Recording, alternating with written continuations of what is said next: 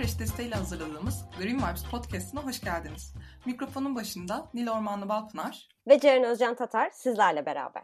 Bugün zeytin mücadelesini konuşmak üzere Ayvalık Zeytin Üreticileri Derneği Başkanı ve e, Change.org'da Zeytin Hayattır kampanyasını yürüten sevgili Aydın Şensallı Aydın Bey, e, Aydın Bey ile birlikteyiz. Hoş geldiniz. Hoş bulduk. Çok mersi. Ben de sizlere iyi akşamlar diliyorum. Green Vibes ailesine de merhabalar. Ayvalık'tan sevgiler, saygılar hepinize. Hoş geldiniz tekrar. Şimdi e, aslında ben sizi biraz tanıyorum Change.org vasıtasıyla. Ama hem Ceren hem de aslında dinleyicilerimiz için biraz sizi tanımak istiyoruz. Hem de zeytinle olan ilişkinizi sizden dinlemek istiyoruz. Tabii ki 1976 doğumluyum. Zeytinle ilişkim de tabii ki çocukluk yaşlara dayanıyor. Çünkü ailem zeytin tarımıyla uğraşıyor. Ve ben de e, üçüncü kuşak temsilci olarak çocukluğumdan beri aslında zeytin ağaçlarının içindeyim. Zeytinyağı imalatının içindeyim. Ve profesyonel anlamda da e, 2005'ten itibaren bu e, mesleğe ciddi olarak atıldım. E, aile mesleğimize devam ediyorum. Ayvalık'ta e, zeytinyağı üretimi, zeytin, e, sofralık zeytin üretimi yapıyorum kendi markamla. Kendi satış mağazam da var, imalathanemiz de var. Tabii ki burada Ayvalık'ta tüm aileler için, aslında burada yaşayanlar için zeytin ağacı farklı bir değerdir. Biz hani farklı bir gözle bakarız. Yani aslında niye böyle bu? Çünkü e, bizim e, yaşama biçimimiz bu. Yani bizim için değişik yani bir kültür bu e, zeytin ağacı. Biz de bunun içinde tabii büyüyüp yeşerdik, büyüdük. Bunun içinde yoğrulduk. Bizim için çok büyük önem taşıyor bu e, zeytin ağacı, zeytin ağacının varlığı e, ve bunun tabii ki sürdürülebilmesi bizim için çok önemli. Yani ekonomik değerinden e, tabii ki bir o bir tarafta dursun ama bizim için bu e, kültür çok önemli. Yani farklı bir miras bizim için bu. Manevi değeri çok büyük. O yüzden biz çok ciddi şekilde e, buna bakıyoruz. Yani bunun içinde yetiştiğimiz için tabii ki ve e, mesleğimiz de artık geçim kaynağımız da tabii ki bu. Ne güzel dediniz hem e, ekonomik anlamda hem de aslında sosyal anlamda bizim mirasımız bu. Aynı zamanda ekolojik de bir miras. Belki o açıdan da değerlendirmek lazım. Evet. E, tabii yani bugün burada konuşmak istediğimiz konu zeytin mücadelesi. Bu noktada uzun zamandır e, süre gelen bir mücadele söz konusu olduğunu biliyoruz. Beş sene önce de yine zeytinliklerin e, madenciliğe açılmasına yönelik bir yasa tasarısı meclise sunulmuştu. O zaman olanları ve e, ardından gelen başarıyı da biraz anlatabilir misiniz acaba? Tabii ki biraz önce Nihan da bahsetti. Ben Ayvalık Zeytin Üreticileri Derneği Başkanlığı'nı yapıyorum. 5 sene önce bu kampanyamızı başlatmıştık. 2017 yılında yine bu zeytin ağaçlarımıza bir saldırı düzenlenmişti. Zeytin ağaçlarımızın içinde biz herhangi bir tabii ki bu sanayi yatırımı, işte maden faaliyetleri ya da buna benzer konut projeleri gibi farklı yatırımlar istemiyoruz. Ve bununla ilgili tabii sesimizi duyabilmek adına daha iyi, daha fazla kitlelere ulaşmak adına Change.org'da böyle bir kampanya yapmıştık. O dönem tabii ki e, çok ses getirdi. Biz de 2017 yılında e, bu e, topladığımız imzaları somutlaştırmak adı altında bunları biz klasörler halinde e, bir yönetim kurulu üye ile üyesi ve bir e, dernek üyemle beraber Bunları Türkiye Büyük Millet Meclisi'ne götürdük o dönem. Ve 3 valiz dolusu klasörü biz burada tabii ki o zaman yine e, iktidar e, partisi ve muhalefet partilerine hepsini bu imzaları emanet ettik. Ve e, bir parti de bizi sağ olsun burada grup toplantısına davet etmişti. Oradan tabii kürsüden de e, sesimizi duyurma imkanı da bulduk. Ve çok bu ses getirmişti. Tabii ki bu e, işte gazetelere sonra işte görsel basına da yansıdı. Ve bu şekilde e, o dönem şeyi bastırmıştık. Yani bu zeytin ağaçlarının e, içindeki e, yatırımlara karşı güç bir kalkan oluşturmuştuk. O, o dönem bunu başardık. Ve bu e, hala daha tabii ki bu kampanyamız devam ediyor. E, çünkü daha fazla kitlelere ulaşması gerekiyor. Çünkü herkesin bilinçlenmesi lazım. Çünkü burada zeytin ağaçlarının içinde ne yapılması isteniyor? İsterseniz onu da bir e, anlatayım kısaca. Hem bu zeytin ağaçlarımızı koruyan bir kanunumuz var bizim. Bu tabii ki çok yıllar önce 1939 yılında Atatürk'ün e, vasıtasıyla bu kanun çıkmış. Ve zeytin ağaçlarını koruma kalkanı diyoruz zaten buna. Çünkü biz sürekli 20 yıldan beri bu 10. kez e, bu kanun değiştirilmek istendi. Şimdi aslında e, bu 1995'te revize edildi bu kanun. Buradaki aslında hayati önem taşıyan 20, 20. maddemiz var. Bu 20. madde diyor ki bize zeytin ağaçları arasında yani zeytin sahaları içerisinde bu ve bu sahalara 3 kilometre mesafede herhangi bir zeytin ağaçlarının gelişimine, olumsuz tabii gelişimine etki edecek, kimyevi atık bırakacak, toz duman bırakacak herhangi bir işletme yapılamaz, inşa edilemez, kurulamaz ve işletilemez. Yani esas aslında ciddi olan e, madde bu. Eğer biz bunu değiştirirsek işte e, tamamen zeytin ağaçlarından vazgeçmiş oluyoruz. Sırf zeytin ağacı değil, buradaki biyoçeşitlilikten, bunun içinde yaşayan binlerce örtü böcekten e, ve onun içinde yaşayan endemik bitkilerden vazgeçmiş olacağız. Yani bu e, bütün hem bu 100 yıllık ağaçlar, 200 yıllık ağaçlardan vazgeçiyoruz hem de bütün bu bitki örtüsünden içindeki yaşayan canlılardan da vazgeçmiş anlamına geliyor. E, diyorlar ki bize işte oradan kesilen ağaçların yerine iki katı ekilecek, üç katı ekilecek. Yani bu bu kadar basit değil ki. Yani herhangi bir betonarme bir şey yapmıyorsunuz ki yani bu binayı yıkıyorsunuz öbür tarafta da e, işte başka bir bina yapacaksınız. Yani bu çok ente garip geliyor bana. Yani buradaki 100 yıllık ağaçları kesiyorsunuz. Başka bir tarafta zeytin sahası tesis edeceksiniz. İki kat sayıda zeytin ağacı ekeceksiniz. 20 kat ekseniz ne yazar? Yani hiçbir şeye fark etmez. Çünkü o, o ağaçlar orada özel ve orada güzel.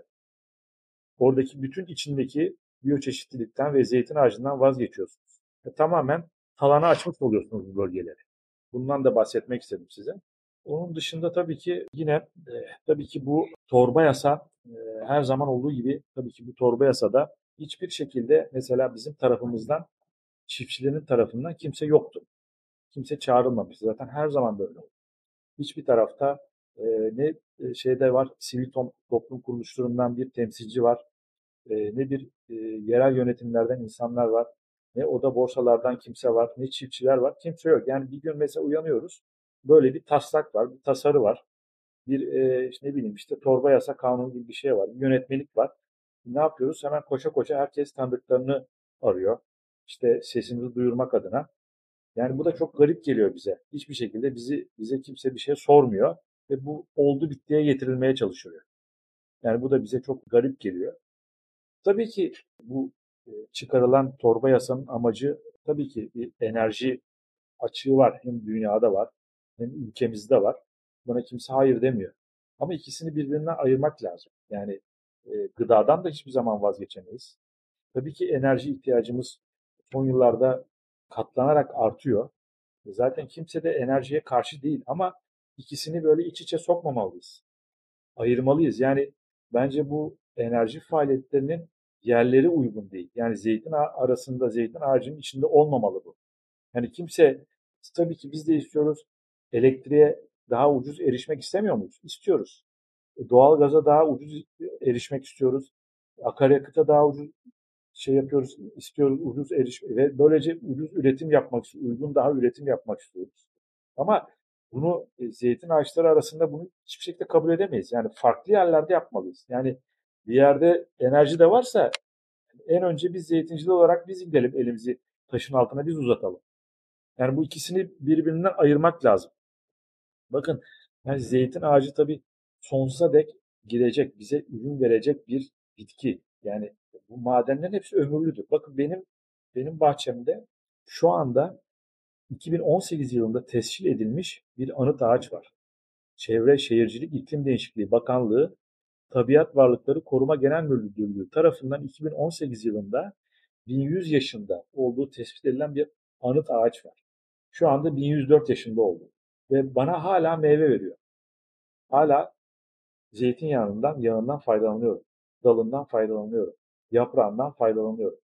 Bakın yani bunları buradan koparıp hani yerine 3 kat daha zeytin ağacı ekmek yani böyle bir bu kadar basit mi, bu kadar kolay mı bu yani? Bana hala daha hizmet ediyor. Bizim görevimiz ne olmalı? Bu ağaçları bu ağaçları gelecek kuşakların emaneti gibi koruyup kollayıp onlara devretmeliyiz.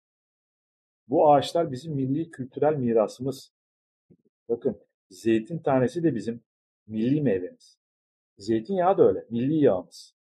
Yani zeytin ağacının ana vatanı neresidir? Anadolu'dur efendim. Anadolu'dur. Anadolu'dan bütün dünyaya yayılmıştır. Yani bu gözle bakmamız lazım bizim bu ağaçlara. Ne güzel anlattınız Aydın Bey ama ne yazık yani hatta ölmez ağaç bile deniyor. Yani ölmez ağaç olarak adlandırıyor zeytin ağaçları.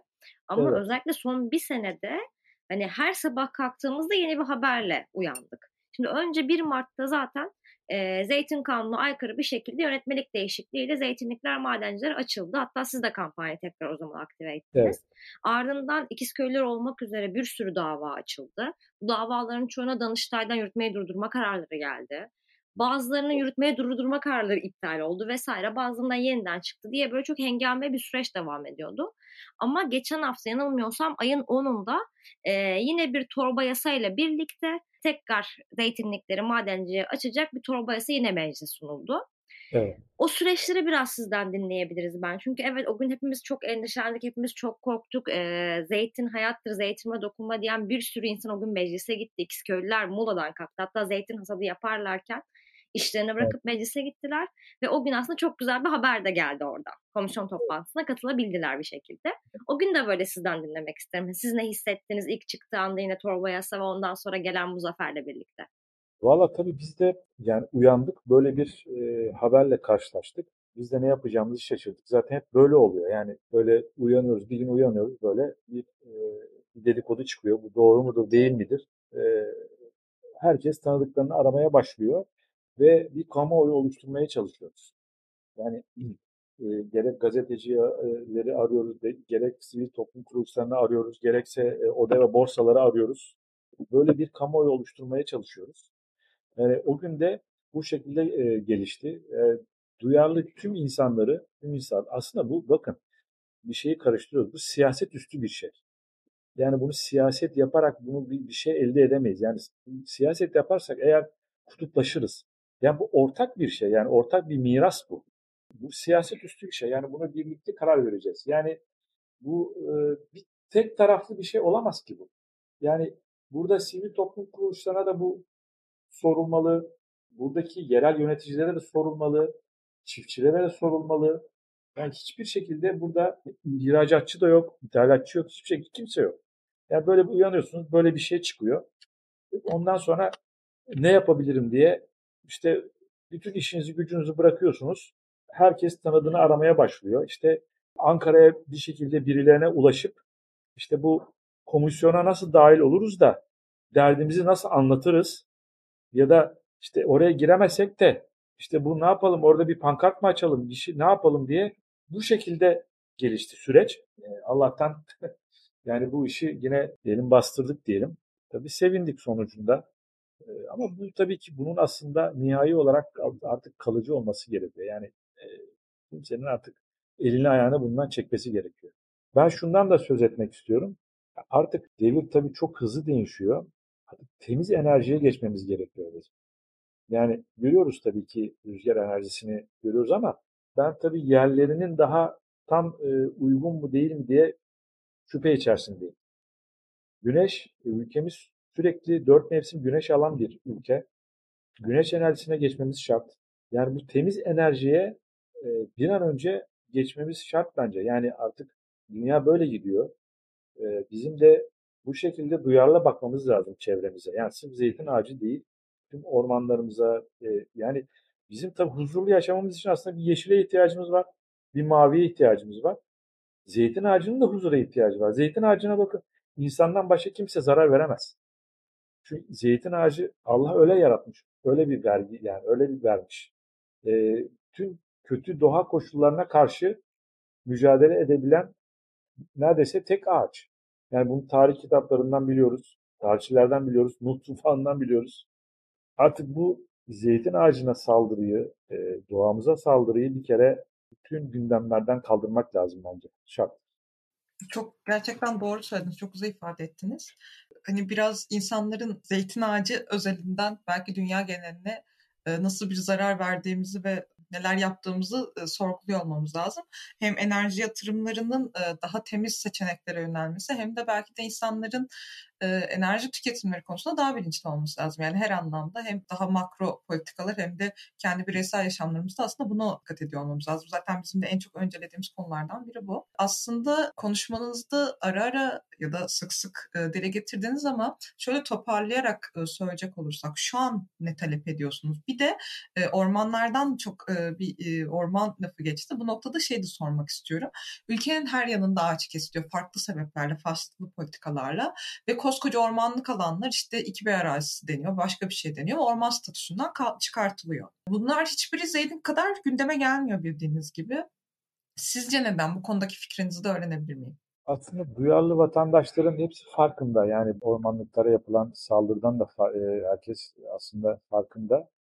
Belki de şundan e, olabilir. Çünkü zeytin ağacından geçimini sağlayan neredeyse 500 bin aile var. Yani bu da çok ciddi bir rakam dolaylı olarak. Bunun tabii sektörler de koyabiliriz üzerine, yan sektörlerini de koyabiliriz. Yani bundan dolayı da tabii ki birazcık sesimizi çıkarmaya çalışıyoruz.